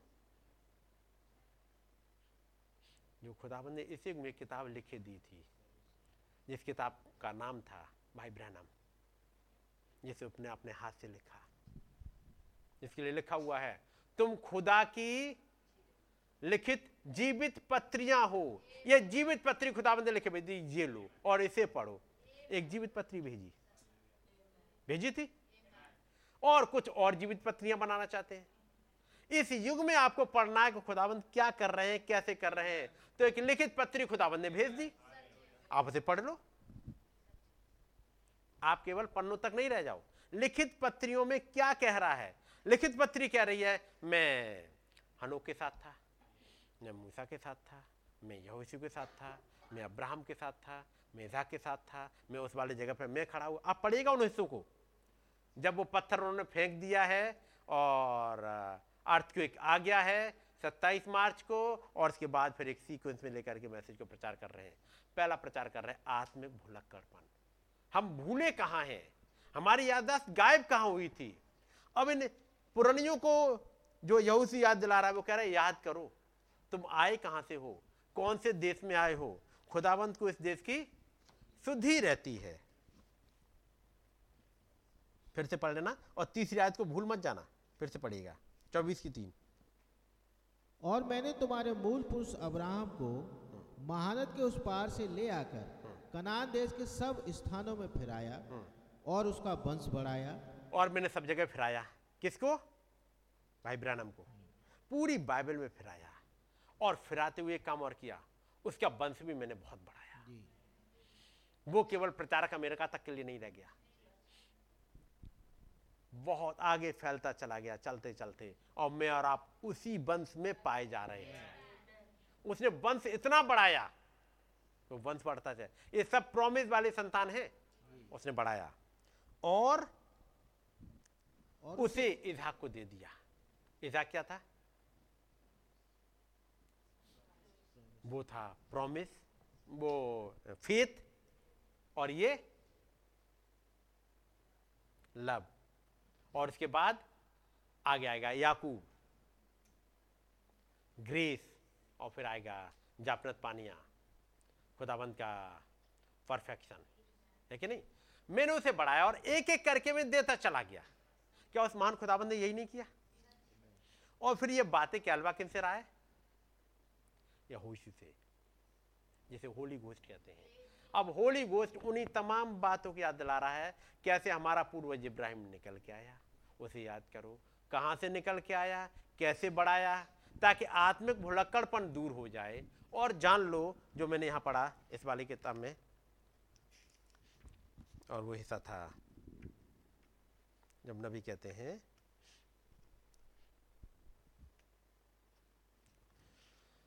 फिफ्टी थ्री पैरा में।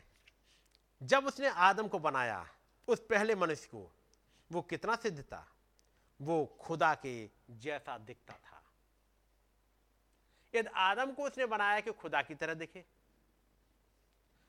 वो वाले एग्ज़ाम्पल बिल्कुल सटीक नहीं बैठ पाया, क्योंकि एक उद्धार की योजना को पूरा होना था। खुदावन ने एक और को लाके रखा इसका नाम यीशु मसीह था। ये परफेक्ट एग्ज़ाम्पल रख दिया। और तब जब भाई ने प्रचार किया था मंगल को, खुदा आइडेंटिफाइड विद क्राइस्ट एक एग्ज़ाम्पल ला के रख दिया ताकि देखो कि कैसे खुदाबंद ने बनाया और किस काम के लिए बनाया गया।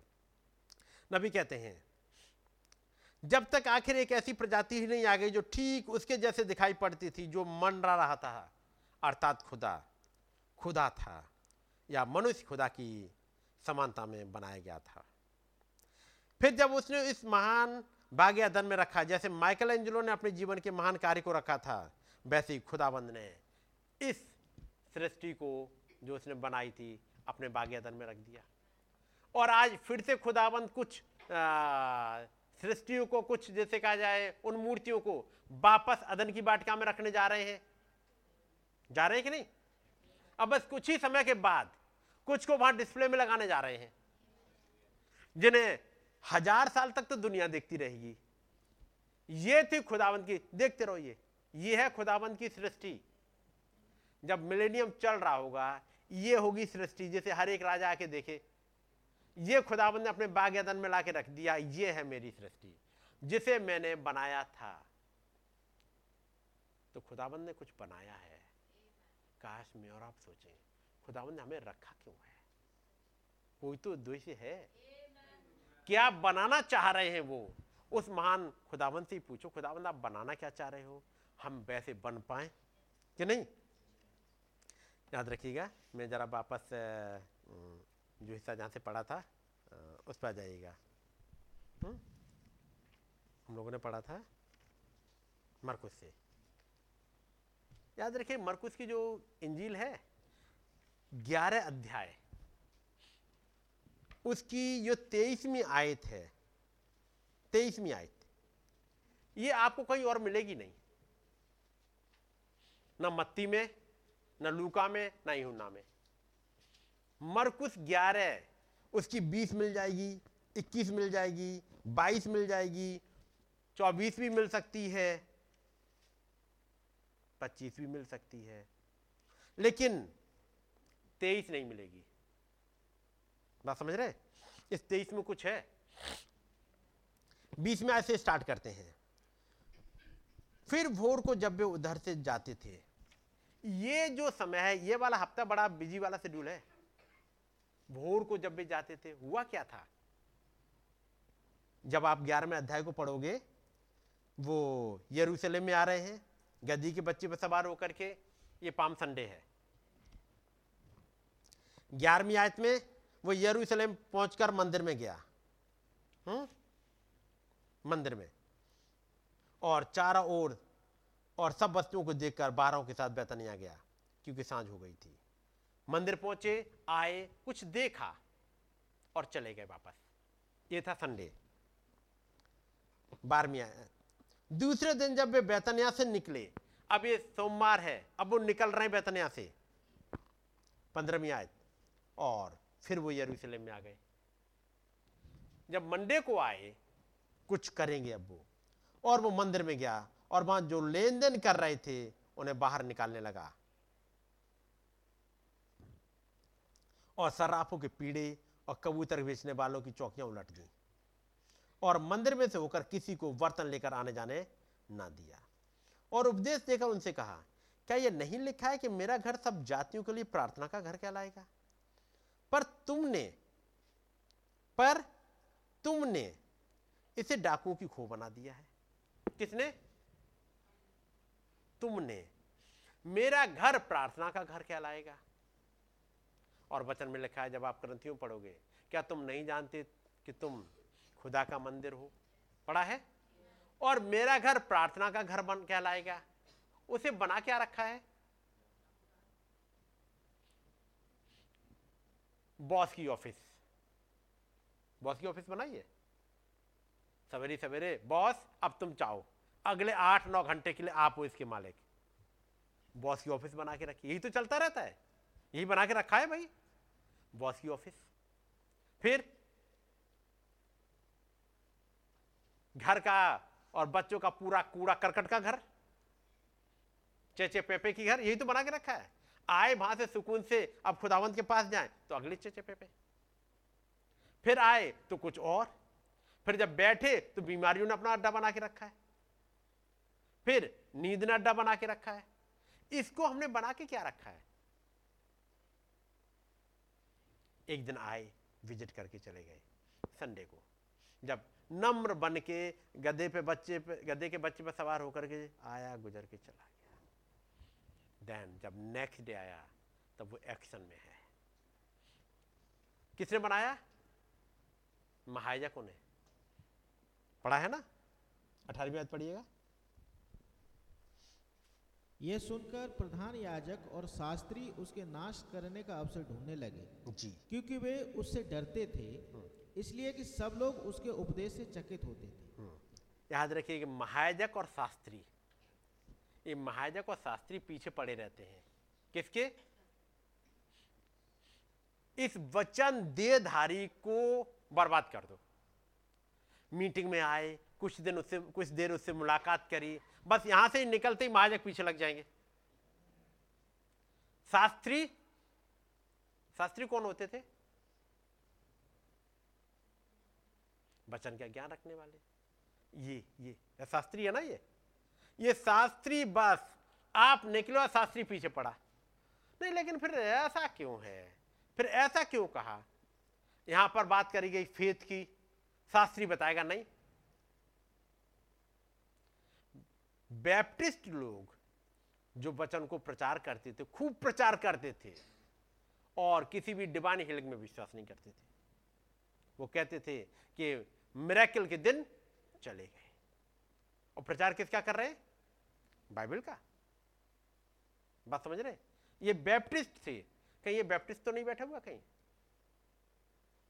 जो वचन का ही प्रचार करते थे और डिवाइन हीलिंग में विश्वास नहीं करते थे। कई बार मैं और आप बैप्टिस्ट एटीट्यूड में आते हैं। समझ रहे हैं? कई बार जहवा विटनेस वाले बड़े वो कट्टरवादी बन जाते हैं। बहुत कुछ बनते हैं, याद रखिएगा। और वो तमाम डिनोमिनेशन यहीं पाई जाती हैं। तमाम। ये है जो वचन के विरोध में आके खड़े हो जाते हैं। सोचिएगा, मैं और आपका क्या एटीट्यूड होता है? वचन देधारी जो सफ़ाई करने में आ जाए, के अंदर से सब कुछ साफ़ करे, तभी ये आ जाता है। आड़े, महाशास्त्री और एक महायजक। ये सुनकर, अब कुछ वो सोलमियात पढ़ना भाई।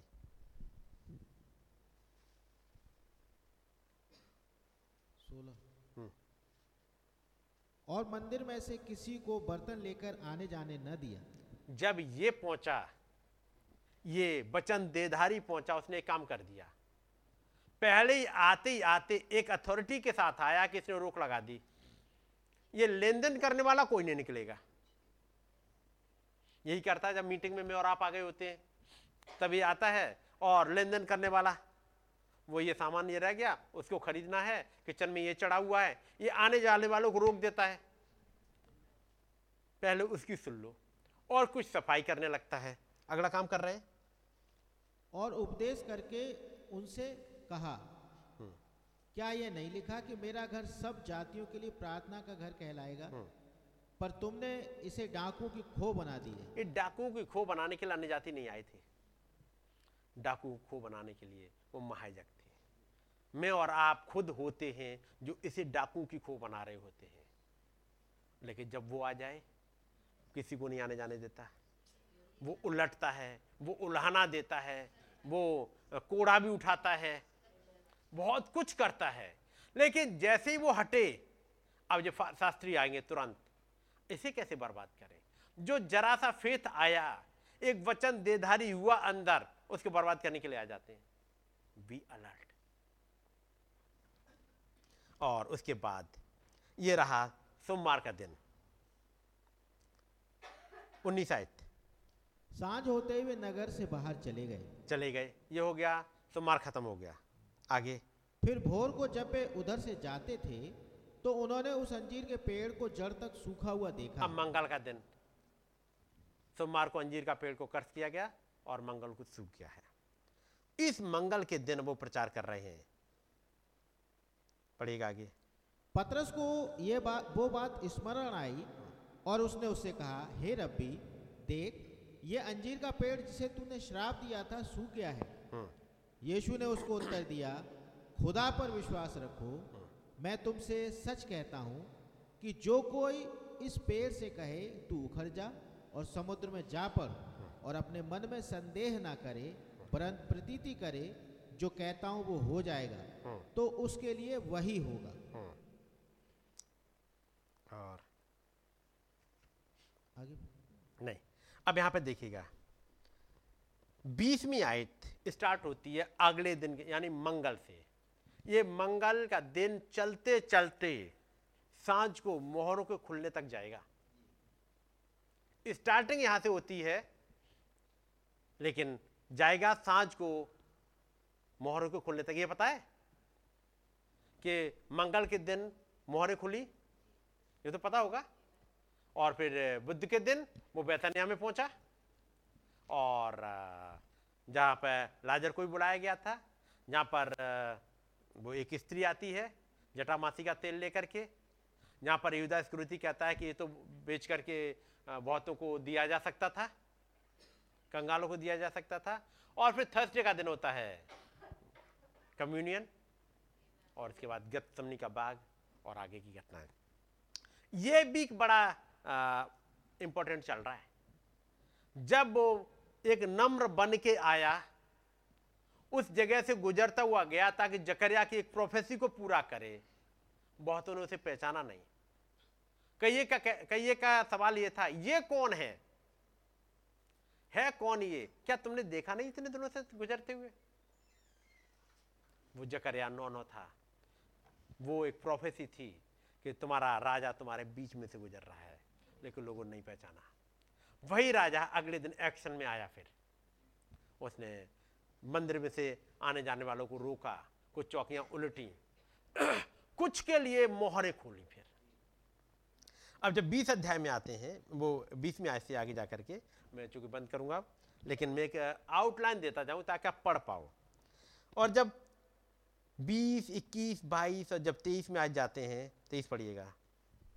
मैं तुमसे सच कहता हूँ कि जो कोई इस पहाड़ से कहे तू उखड़ जा और समुद्र में जा पर और अपने मन में संदेह न करे वरन प्रतीति करे कि जो कहता हूँ वो हो जाएगा तो उसके लिए वही होगा। जो कहता हूँ वो हो जाएगा तो उसके लिए वही होगा। यदि वो फेथ कर सके। तब ना भी एक मैसेज प्रचार करते हैं और वो है तेईस नवंबर 1959 का। तो आप समझ गए वो कौन सी जगह का है? तेईस नवंबर 1959 जब उन्होंने 15 नवंबर को प्रचार किया है माई न्यू मिनिस्ट्री। 8 नवंबर को गैलरियाँ क्रिएट हो चुकी हैं। वहाँ पर चार गैलरियाँ हैं। तीन गैलरियाँ अक्टूबर के महीने में क्रिएट हो चुकी हैं और सात गैलरियाँ हो गई हैं। उसकी गवाही को लेकर के वो आते हैं और सिस्टर हेटीराइट के घर पहुँचते हैं। वहाँ पर उनके दो बच्चों का उद्धार मिलता है। तब फिर पंद्रह नवंबर को प्रचार करते हैं आ, मेरी नई सेवकाई। और उसके बाद जाते हैं मैं आगे जा रहा हूँ और वे सैनो से में चले जाते हैं। बीस तारीख को प्रचार करते हैं मूसा के समान एक नबी। ठीक है नहीं? A prophet like unto Moses और इसके बाद अगला प्रचार करते हैं कि उसका वंश उस प्रोमिस लैंड का अधिकारी होगा। जब बाईस बाईस में तारीख, बाईस तारीख को प्रचार करते हैं। हु इज़ दिस ये कौन है? यानी क्या हु? Is this Melchizedek? वो प्रचार करेंगे जाकर के 65 में। यहाँ पर हु इज़ दिस जिसने गिलहरियाँ बनाई। वो कौन था? जिसने सिस्टर हेटीराइट के बच्चों को उद्धार दिया। ये कौन था जो काम करता है? और ये नवंबर का महीना है। बीसवीं तारीख से स्टार्ट कर रहे हैं अगले दिन। हम्म। बीस तारीख, यहाँ बीसवीं आए है बीसवीं आयत इक्कीसवीं आयत बाईसवीं आयत वहाँ पर सेनो से मीटिंग ले रहे हैं। बीस तारीख, इक्कीस तारीख, बाईस तारीख। और जब तेईस तारीख को पहुँचते हैं, उन्होंने बाईस को प्रचार किया हु इज़ दिस ये कौन है? और तेईस को प्रचार करते हैं, इस पहाड़ से बोल। है ना? इस पहाड़ से बोल जरा तेईस नवंबर को प्रचार करते हैं। पढ़िएगा तेईस तारीख को क्या प्रचार किया? तेईस तेईस में आज पढ़िएगा। मैं तुमसे सच सच कहता हूँ कि जो कोई इस पहाड़ से कहे तू उखड़ जा और समुद्र में जा पड़ और अपने मन में संदेह न करे वरन प्रतीति करे कि जो कहता हूँ वो हो जाएगा तो उसके लिए वही होगा। याद रख यहाँ पर वो मरकुस ग्यारह तेईस में मरकुस ग्यारह अध्याय तेईस आयत में ग्यारह नवंबर तेईस तारीख को अब एक मैसेज प्रचार कर रहे हैं। और वो क्या है? इस पहाड़ से बोल। और इसमें जब नबी तमाम घटनाओं को लेकर के आते हैं, उन तमाम घटनाओं को पढ़ा है उन्होंने। जो जो घट गई हैं, मैं यहाँ पढ़ूँगा।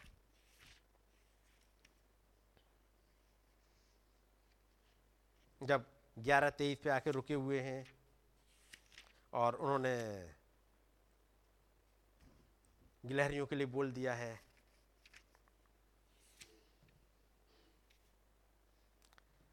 और आवाज़ ने कहा, और मैं इस प्रकार से चला जा रहा था। और फिर मुझसे टकराया और उसका, जो चाहे तू मांग। मैं रुका, अपनी बंदूक नीचे रख दी, अपनी टोपी उतार ली और मैंने कहा, स्वर्गीय पिता, मैं तो यहाँ नीचे पहाड़ों पर हूँ। इन बातों के विषय में क्या है? क्या ये आप हैं जो मुझसे बोल रहे हैं? प्रभु, क्या ये आप हैं? आप कहाँ पर हैं? मैं अक्सर देखता हूँ आपके प्रकाश को। आप कहाँ पर हैं? प्रभु मुझसे बात कीजिएगा। यदि आप मुझसे कुछ कराना चाहते हैं तो मैं उसे करूँगा। क्योंकि उस महान खुदाबंद ने पहले से सोच के रखा था, मैं किस तारीख को कहाँ पहुंचूँगा और क्या कराऊँगा? और वहाँ गिलहरियाँ क्रिएट हुई हैं। ये उस महान खुदावन ने पहले सोच के रखा, यहाँ पर लेके आएँगे, लेके आए हैं। यदि आप मुझसे कुछ कराना चाहते हैं तो मैं करूँगा। क्या मैंने आपकी दृष्टि में अनुग्रह पाया है? मैंने कहा, मैं बस प्रभु आप मुझसे बातें करें। और आवाज़ आई उसने कहा, जो चाहे तू मांग और वो तुझे दिया जाएगा। मैंने कहा, तब यदि आप ही हैं तो मैं इस सुबह अपनी तीन गिलहरियाँ पा जाऊँगा। स्लेटी रंग की। इंडियाना में तो लाल होती हैं और मैंने कहा, मुझे अपनी तीन गिलहरियाँ चाहिए। किसी ने कहा, वो किस मार्ग से आएँगी? और मैंने सोचा, यहाँ है वो। मैं तो उसे वैसे ही साफ़ साफ़ सुन सकता था, जैसे आप मुझे सुनते हैं। जब बातचीत हो रही है, वो आप गड़गड़ाहट नहीं है। वो कह रहा है, जैसे आप मुझे सुन सकते हैं, वैसे ही मैं सुन रहा था। और मैंने कहा, एक इस मार्ग से आ जाए और एक वहाँ पीछे उस मार्ग से आ जाए और एक उस मार्ग से आ जाए। और आ गई। दो आ गई थी। अब उसके बाद वो आगे चलते हैं। मैं आगे पढ़ता हूँ, आगे चला जा रहा हूँ, इक्यावन पैरा में आता हूँ। जब मैंने इसे रखा, पहाड़ से नीचे जाना आरंभ किया और किसी चीज़ ने मुझसे कहा, परंतु तूने तो कहा था ऊपर आते हुए कि तुझे गिलहरी मिलेगी। आमीन। ओ, आप बस नहीं जानते कि मेरे लिए क्या करता है? आवाज़ ने कहा, तूने तो कहा था कि तुझे गिलहरी मिलेगी। मैंने सोचा, मैं उसे कहाँ पा सकता हूँ? यहाँ तो जंगल है, पेड़ पर एक भी पत्ती नहीं और इन सब का उन सब का यहाँ चारों ओर चट्ठा लग गया था पत्तियों का। और आवाज़ फिर से कहती है, परंतु उसने कहा, तूने तो कहा था वो तुझे मिलेगी? अच्छा मैंने पत्तियों में लात मारी, सभी कुछ किया, मैंने सोचा, ओ बिली तुम जंगल के गहरे हिस्से से बाहर निकल गए हो, और मैंने नीचे जाना आरंभ किया। और जैसे ही वापस लौट रहे, फिर आवाज़ कहती, परंतु तूने तो कहा था वो तुझे मिलेगी? इन्हें कुछ कहा गया था। और इंसान को नहीं याद रहता है। लेकिन उस महान खुदाबंद को याद रहता है। अभी थोड़ी देर पहले ही बोला है और उसके बाद दो गिलहरियाँ लेके चले जा रहे हैं। आवाज़ क्या कह रही है? परंतु तूने तो कहा था मिलेगी। उस बात को बताने के लिए जो तुमने विश्वास के साथ कहा है, वो होके रहेगा। उसका मतलब होता है कुछ। यदि खुदाबंद ने बचनों में कह दिया, उसका मतलब होता है। और काश ये महाशास्त्री और महाज्ञानी और महाजक हमारे उस विश्वास को ले ना चले जाएँ। ये तुरंत लेके आते हैं। आप मीटिंग से जाओगे और लॉजिक आ जाएँगे। उन लॉजिक को छोड़ दीजिएगा। इस वचन पे विश्वास कर पाए तो हमारे पास वही महान खुदाबंद है, जिनका नाम जहवा मेरेकिल्स है। है नहीं? छब्बीस आयत में वो प्रचार करते छब्बीस तारीख को प्रचार करते हैं, छब्बीस नवंबर को। जहवा ऑफ़ मेरेकिल्स। कुछ है वहाँ। वो कुछ फेथ बताना चाह रहे हैं, कुछ चीज़ें सिखा रहे हैं। जहवा ऑफ़ मेरेकिल्स ये तेईस नवंबर है, जो हिस्सा में पढ़ रहा हूँ। जब कहा था, इस पहाड़ से बोल। तेईस नवंबर को ही क्यों? और यहाँ पर माँ तेईस ग्यारह, यहाँ ग्यारह तेईस, ग्यारह अध्याय तेईस में आए और ग्यारहवा महीना तेईस तारीख। अब वो कुछ घटनाओं को कह रहे हैं। यदि आप पकड़ पाए तो। कि नहीं? परंतु तूने तो कहा था कि मिलेगी।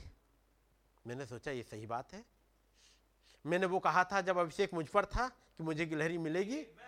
और ये तो गिलहरी, और ये तो मेरी सेवकाई का फिर से शुरुआत का प्रष्टीकरण है, पुष्टिकरण है। तब तो उस गिलहरी को यहाँ पर कहीं होना चाहिए। मैंने कहा, मैं उसे ढूंढ नहीं सकता। है कहाँ पर वो? किसी चीज़ ने कहा, उस पेड़ की छाल के नीचे देख।